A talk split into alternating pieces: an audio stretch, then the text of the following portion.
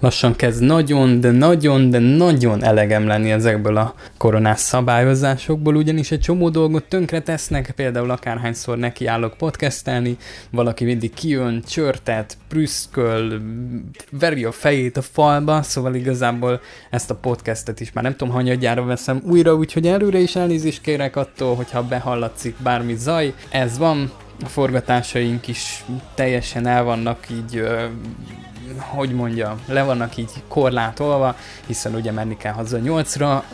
akinek mondjuk nincs ilyen igazolása, hogy, hogy kint maradhat, mert nyilván mi a stáb az kint maradhatunk nyolc után is, de ugye nem mindenki tud írni magának igazolást, nem mindenki vállalkozás szinten tolja például a zenét, úgyhogy nem mindenki tud magának írni, emiatt persze le vannak korlátozva a forgatások is, szóval baromi rossz, és nem beszélve az összes többi negatívumról, de ez egy viszonylag pozitív adásnak terveztem, úgyhogy az intro után bele is csapunk, hoztam mindenféle apró témát, illetve egy nagyon nagy témát fogunk boncolgatni, úgyhogy vágjunk is bele. Get ready for it.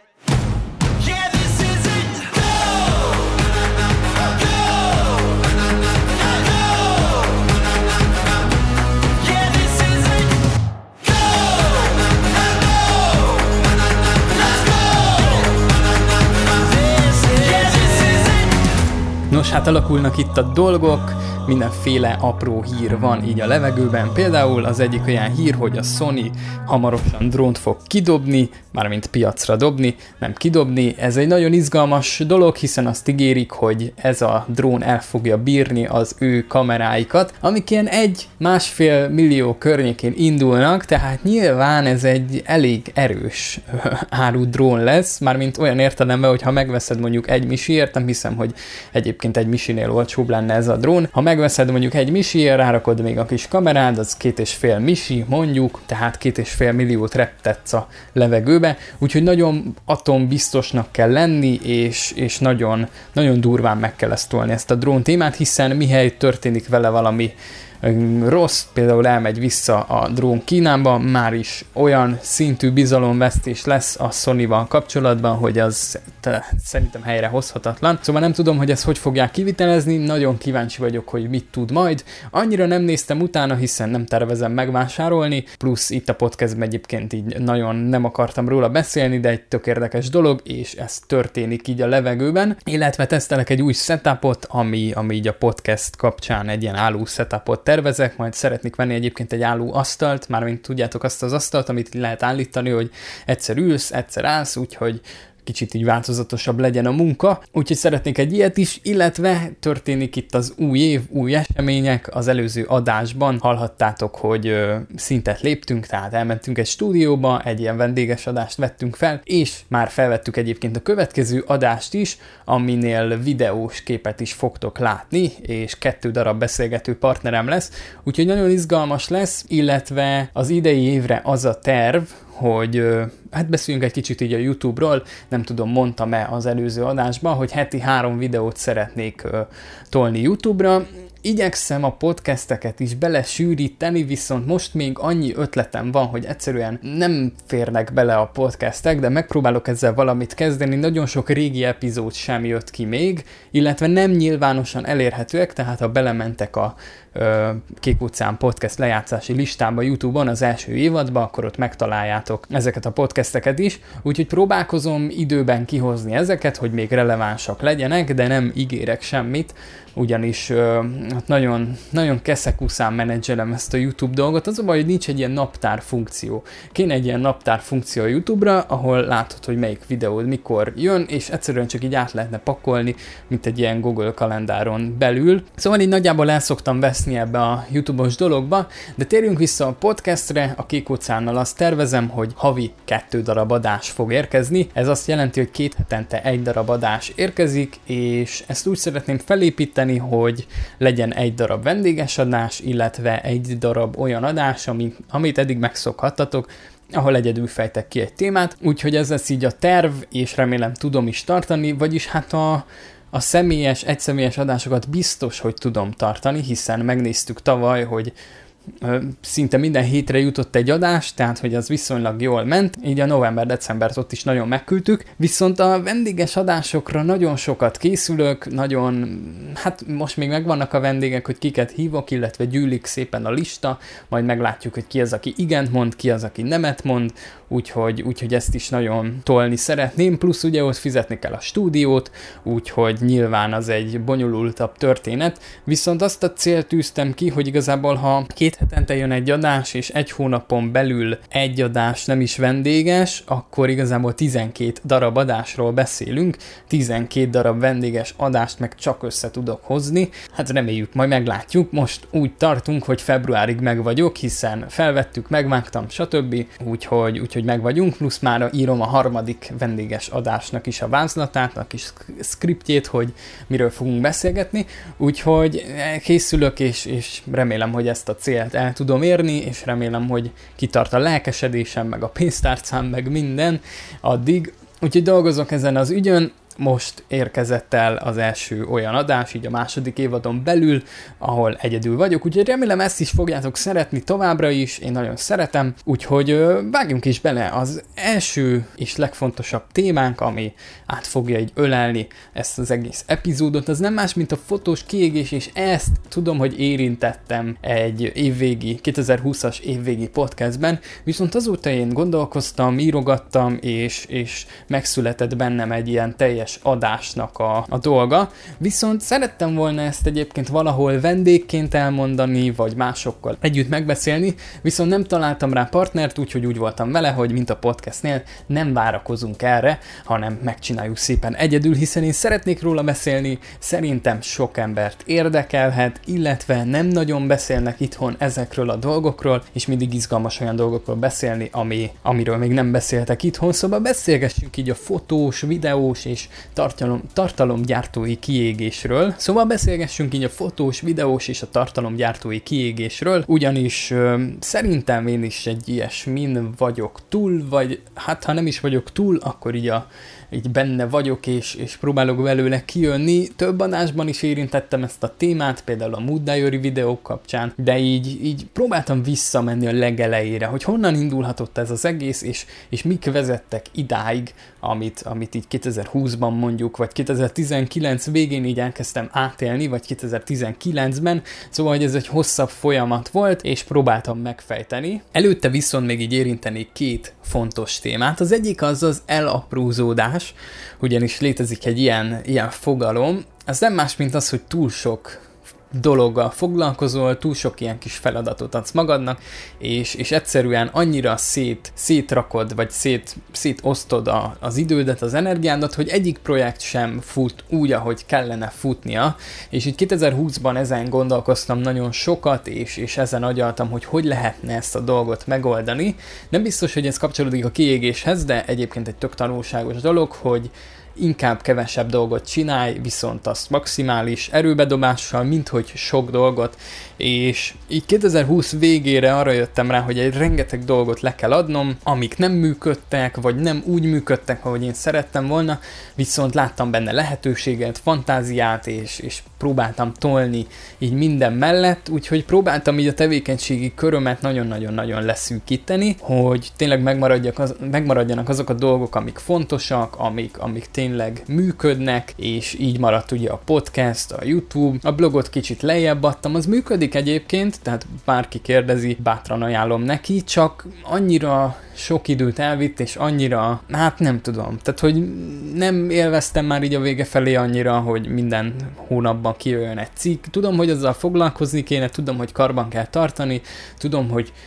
még most is vannak egyébként cikkek, tehát nemrég kijött most egy új cikk, szóval, hogy csinálgatom, viszont úgy voltam vele, hogy az energiáimat másra kell, másra kell felhasználni, illetve van egy zenei karrierem, nem mondanám már karriernek, de van egy zenei munkásságom is, amit szintén szüneteltetni kell. Volt egy-két-három év, ami alatt nem akartam nagyon szüneteltetni, nehéz elengedni egyébként a dolgokat, de, de ez egy olyan dolog volt, amit így egy időre most el kell engedni, viszont ez nem jelenti azt, hogy később nem térhet vissza, sőt, szeretném, ha később ez a vonal is visszatérne, de most egy olyan időszak van, amikor ezt a dolgot el kell engedni, úgyhogy nagyon nehéz dolog, viszont tényleg nem szabad így elaprózódni, hiszen az energiáid nagy részét így szétosztod, és semmi, semmi nem fog annyira működni, mint amennyire akkor működne, ha mondjuk ráfokuszálsz két dologra, és azt a két dolgot csinálod nagyon pöpecül, és nagyon tényleg minden erőbedobással. Úgyhogy ez egyik, ez a dolog volt. A másik, amire még rájöttem így 2020 vége felé, hogy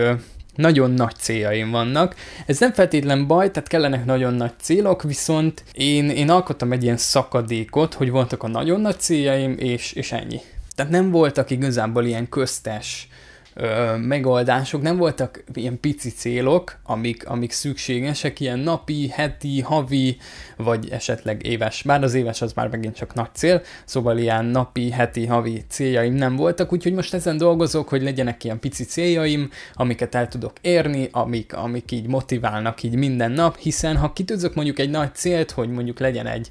egy Best of Behance kiemelésem a Behance-en, akkor ez egy hatalmas cél, és minden nap, amikor nem érem el, akkor, akkor demotiválva érzem magam, így tudat alatt, tehát ez így nem, nem fogalmazódik meg minden nap bennem, hogy úristen, ma sem értem el a nagy célomat, úristen, mi lesz így velem, hanem ez így tudat alatt dolgozik szerintem, úgyhogy ezért fontos, hogy apró céljaid is legyenek, úgyhogy ez még így a másik dolog, amit így még így a fő témánk előtt így felszerettem volna vezetni. Hogyha egyébként van bármi javaslatotok, vagy gondolatotok a témák kapcsán, vagy ajánlanátok témát, akkor mindenképpen dobjatok egy e-mailt a hellokukat.szabóviktor.com-ra, vagy bármelyik YouTube ö, kommentbe, Úgyhogy, ja, de vissza az adásba, összegyűjtöttem, hogy hogy lehet kiégni. Fotósként, videósként és tartalomgyártóként. Az egyik, amivel nagyon könnyű ezt megejtenünk, az nem más, mint a social media és a social media által generált ilyen visszacsatolások, tehát a Facebook, az Instagram, a YouTube és mindenféle ilyen eszköz, ami létezik ott, a lájkok, a megosztás, a,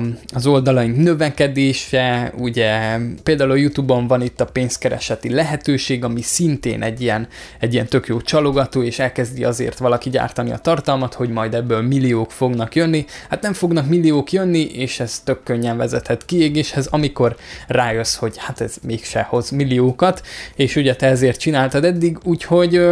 igen, meg a, például a gyors növekedés, amikor azt várod, hogy akkor jövő hétre meg lesz a tízezer feliratkozó, és nem lesz meg a tízezer feliratkozó, mert nem így működik, ez egy hosszú távú dolog, tehát ezek ezek így képesek az embert így megborítani, illetve a hatalmas like számok, tehát a Facebook csoportokban, ha posztolgatod a fotód, és nézed, hogy 100 like, 100 like, 100 like, és egyszer csak fot- posztolsz mondjuk egy olyan fotót, ami csak 20. És az nagyon könnyen vezethet oda, hogy hát demotivál, érted? Ha eddig mindig százat kaptál, most meg húszat, az eléggé le tud rántani, illetve ilyen volt például az Instagramon az algoritmus frissítés, amikor már pont kezdtem elérni például az ezer lájkokat, és egyszer csak azt mondta az Instagram, hogy hello, hello, hello, akkor mostantól. És akkor ilyen két-háromszázra visszaesett, pont amikor már megvolt ez a sikerélmény, hogy végre ezer fölött vannak a lájkok, és így puff, egyszer csak így elvágta az Instagram. Ugyanakkor vannak ezek a fotós oldalak, amiket nagyon imádok, nagyon szeretek, és nagyon sok podcastben, meg videóban beszéltem róluk. Ezek is egyébként van egy ilyen behúzós elv a Facebookon, az Instagramon, a TikTokon, ezeken a fotós oldalakon, hogy elkezdesz feltölteni képeket, videókat, már sok oldal kapcsán beszéltem erről, és, és ugye elkezdi az algoritmus kiajángatni. És látod, hogy nagyon-nagyon sok megtekintés jön rá, például Jupiken rögtön inspirációs kitüntetést kapsz, Unsplash-en rögtön kiraknak a főoldalra, és ezek annyira megdobják így a, így a, így a boldogság szintedet, hogy egy, ezt fogod keresni, és folyamatosan töltögetni fogod újabb és újabb újabb képekkel a például az Unsplash-t, és ezek a ilyen elismerések egyre ritkábbak lesznek,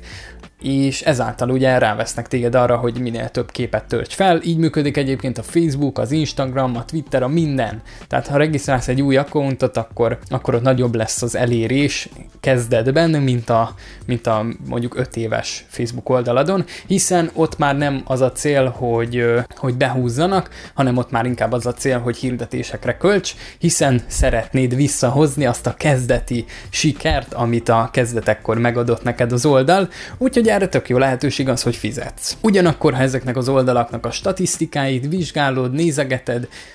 egy bizonyos szintig egyébként ez egészséges, meg bizonyos szintig ez tök rendben van, például én is szoktam nézni a YouTube statisztikáim, hogy mire keresnek az emberek, hogy melyik videó érdekel egyáltalán valakit, melyik nem, viszont ezt is túl lehet tolni, és, és egy idő után ilyen nagyon, nagyon negatív hatása lesz az egész ilyen fotós, videós munkásságodra. A következő ilyen szegmens, amit kigyűjtöttem, ez nem más, mint az, hogy nagy fotósokat követsz, és azokhoz hasonlítod magad. Én ö, egy időben nagyon beleestem ebbe, és, és tényleg más olyan világhírű fotósokat követtem, akik ilyen nagyon durván elismertek, nagyon népszerűek, tehát minden projektjük mondjuk ki van emelve a Behance-en, és őket követed, és egy idő után elkezded magad hozzájuk hasonlítani, és nyilván, nyilván nem ugyanazon a szinten vagytok, tehát nyilván nem leszek egy szinten azzal, akinek ö, heti szinten vannak kiállításai az egész világon, tehát nyilván ez egy nagyon nagy, nagyon nagy ugrás, és azokhoz hasonlítani magad kicsit demotiváló lehet egy idő után, de egyébként azt mondom, hogy muszáj jó fotókat nézni, meg jó fotósokat, az sem működik, hogy mondjuk a Facebook csoportokban nézegeted a rosszabbnál rosszabb képeket, mert az meg nem fejleszt, tehát nyilván meg kell találni ezt az arany középutat, jó fotókat néz, viszont ne demotiváld magad azzal, hogy ugyanolyat akarsz csinálni, mint ők, mert, mert ez is egyébként nagyon demotiváló lehet. Tehát lényegében nézzünk jó fotókat, de ne hasonlítsuk magunkat ahhoz a szinthez, mert, mert ez nem fog nem fog előrébb vinni minket, viszont, viszont tényleg jó fotókat kell nézni, tehát ha borzalmas fotókat nézel, akkor előbb-utóbb te is borzalmas fotókat fogsz csinálni, ami meg valljuk be nem jó. Következő ilyen pont az pedig nem más, mint a másoknak való tartalomgyártás, tehát például YouTube-on, ha megfogadod az emberek véleményét, hogy kéne ilyen videót csinálnod, kéne olyan videót, én is kapok rendszeresen olyat, hogy csináljak Photoshop tutoriát, csináljak ilyen videót, csináljak olyan videót, hogyha elkezded ezeket megfogadni, bizonyos szintig egyébként tök jó, tehát mm, motiváló lehet az, hogy írkálnak ötleteket, és, és mondjuk megtetszik az egyik, és megcsinálod, tehát ez tök rendben van, viszont egy idő után, ha elkezdett tényleg csak az gyártani, ami,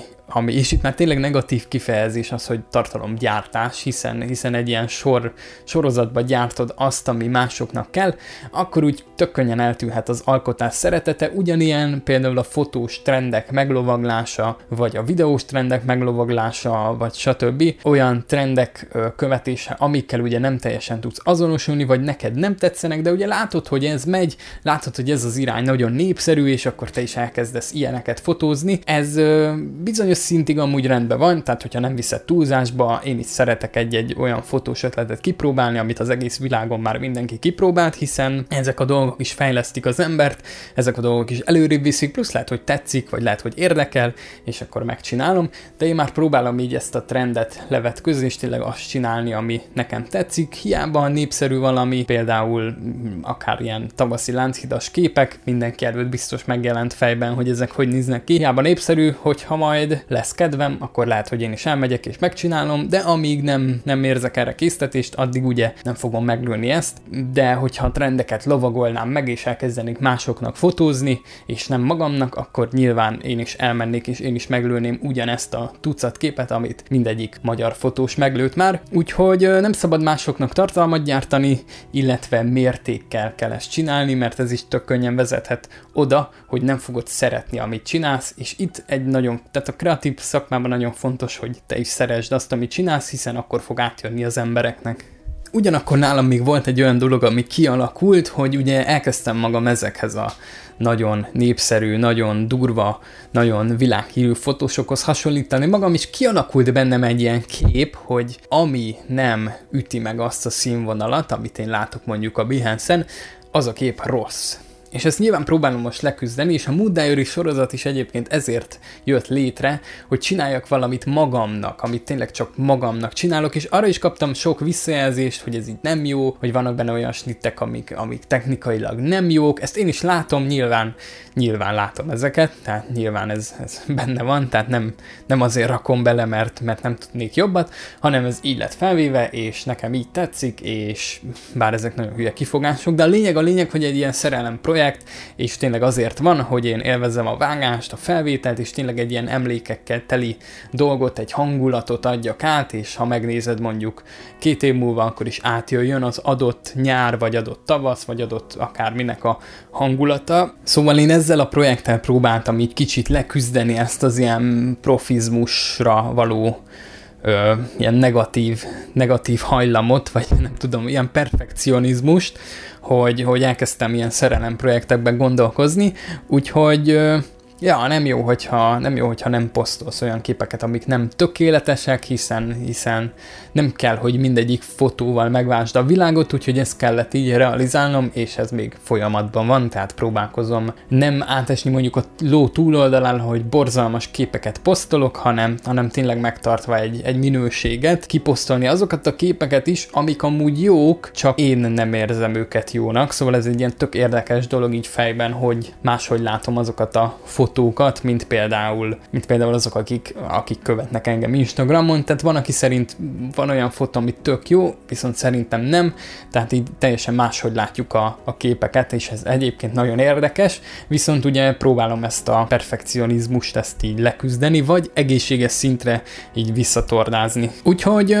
lényegében ezek a dolgok vezethetnek szerintem így a modern időkben a kiégéshez, illetve ahhoz, hogy nincs kedved mondjuk fotózni, vagy ha fotózol is, akkor nincs kedved megosztani senkivel, szóval, hogy egy ilyen, egy ilyen nagyon nem kreatív ö, ént tud kihozni az emberből, és szerintem erre vannak megoldások, tehát nyilván az egyik, amit az előbb említettem, a szerelem projektek létrehozása, illetve kevesebb social media, tehát tartsunk ilyen social detoxot, ne nézzük a like számot, ne nézzük a statisztikákat, tényleg engedjük el ezt az egészet, és nyilván ez fejben sok idő, vagy hát viszonylag sok idő, kinek mennyi, tehát van akinek biztos nagyon sok idő, van akinek egy-két hét alatt megoldja. Szóval, hogy a social médiát kicsit elengedjük, illetve fotózunk olyan dolgokat is, amiket mondjuk nem rakunk ki, nem, nem nincs bennünk ez a kényszer, hogy na ezt most osszuk meg, hanem mondjuk így magunknak fotózgatunk, szóval szerintem ezekkel a dolgokkal vissza lehet hozni, illetve meg kell keresni tényleg a probléma gyökerét, ugyanis én még például azt is észrevettem, hogy az ilyen ö, fotós oldalakon lévő kiemelések, meg a, meg a Facebook lájkok, meg ezek egy ilyen hamis, hamis elismerést adnak, és mm, hogyha nap végén lefekszel, és megnézed, hogy mondjuk ott van egy Behance kiemelés, vagy megnézed, hogy leadtál egy projektet, és, és visszajeleztek, hogy ez tök jó dolog, nagyon jó, nagyon tetszik, máskor is veled akarunk dolgozni, akkor nyilván a második lesz egy, egy, egy olyan pozitív elismerés, ami tényleg, tényleg valós, és a, a Behance-es az csak egy ilyen, egy ilyen kis idéglenes, idéglenes kis, kis elismerés, ami egy ilyen, egy ilyen hamis illúzió tulajdonképpen. Persze nem azt mondom, hogy ez hülyeség, tehát nem azt mondom, hogy hülyeség Behance kiemeléseknek örülni, vagy, vagy tényleg Behance-re feltöltögetni dolgokat, de nyilván egy egészséges, egészséges gondolkodásmódot kell emellé ugye kialakítani, úgyhogy ezek a hamis hamis elismerések is tudnak ilyen útra vezetni. Úgyhogy igen, és így végezetül még összegyűjtöttem ezt a kis összefoglaló gondolatot, hogy egy olyan generáció vagyunk, így, így elindult egy olyan alkotói generáció, akik vagy azért alkotnak, mert pénzt szeretnének, tehát itt vannak az új generációs youtuberek, akik már azért vágnak bele a tartalomgyártásba, hogy ez egy munka legyen, ez egy megélhetés legyen, ugye jönnek a szponzorok, arany élet, nem kell semmiért se fizetni, illetve illetve van egy olyan generáció, vagy van egy olyan része a generációnak, aki másoknak alkot, ezek a trendet meglovaguló fotósok, ugyanúgy itt vannak ugye a YouTube videósok is, akik ugye másoknak gyártják a, a trend videókat, a mindenféle ilyen kihívásokat, meg challenge meg stb. témájú videókat, vagy vannak még azok, akik újraalkotják, amit másoktól láttak, és így ugye elveszik ez az önkifejezés dolga az egésznek, ami, ami, ami minden művészeti formának szerintem a lényege, Úgyhogy, ja, szerintem ez egyre nagyobb probléma lesz, úgyhogy ezért is szerettem volna megcsinálni ezt az adást, hiszen e, ennél már csak többet tudunk majd ezekről beszélni, hiszen egyre több embert fog szerintem ez érinteni, ahogy megyünk folyamatosan tovább az idővel, ahogy egyre inkább folyunk össze a social médiás kis akóntjainkkal, és egyre inkább nézzük a számokat, egyre inkább nézzük, hogy egyre inkább az lesz hangsúlyos már a következő generációknak, hogy hány lájkot kaptak, hogy mennyien vannak feliratkozva. Már most is észrevettem, hogy vannak olyan visszajelzések így a YouTube csatornámmal kapcsolatban, hogy van most már 500 feliratkozóm, de amikor még ezek jöttek, akkor ilyen 3-400 feliratkozóm volt, és volt olyan visszajelzés, hogy, hogy mit pofázok így 300 feliratkozóval a videózásról. Ez egy, ez egy nagyon rossz dolog, szerintem, és rengeteg ember van, aki ez alapján ítél meg valakit, hogy hányan vannak rá feliratkozva, ami szerintem nagy bullshit, hiszen attól függetlenül, hogy nem fényezni akarom magam, de hogy például a tavalyi évben turisztikai ügynökséges anyagokon dolgoztunk, tehát nem egyenlő a szakmai kvalitás, vagy a, vagy a hozzáértés azzal, hogy hány feliratkozón van, hiszen nyilván egy színész is csinálhat egy YouTube csatornát, aki nem annyira ismert, csinál egy YouTube csatornát, ott vannak mondjuk 3000-en feliratkozva, is megkaphatja, hogy hát mit beszélsz itt a, a helyes ö, kiejtésről, vagy, a, vagy, a, vagy arról, hogy hogyan sírjunk videóba, vagy akár miről, szóval hogy mit beszélsz, amikor van 3000 feliratkozód, és egy senki vagy. Szóval nem egyenlő a szakmai kvalitással, vagy a hozzáértéssel a feliratkozó szám, viszont az új generációnak meg, meg ez, egy, ez egy nagyon jelentőség teljes szám, attól függetlenül, hogy már az algoritmus is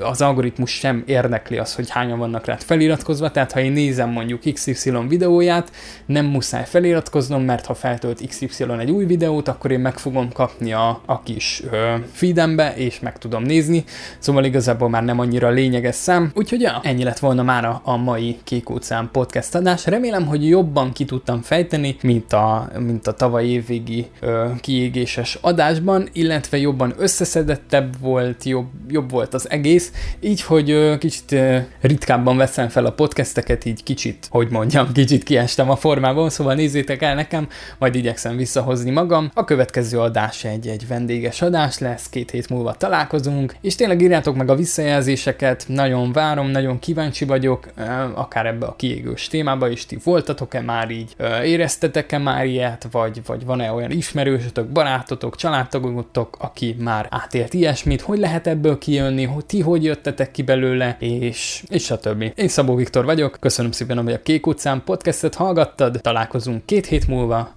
vagy heti háromszor YouTube-on. Halihó!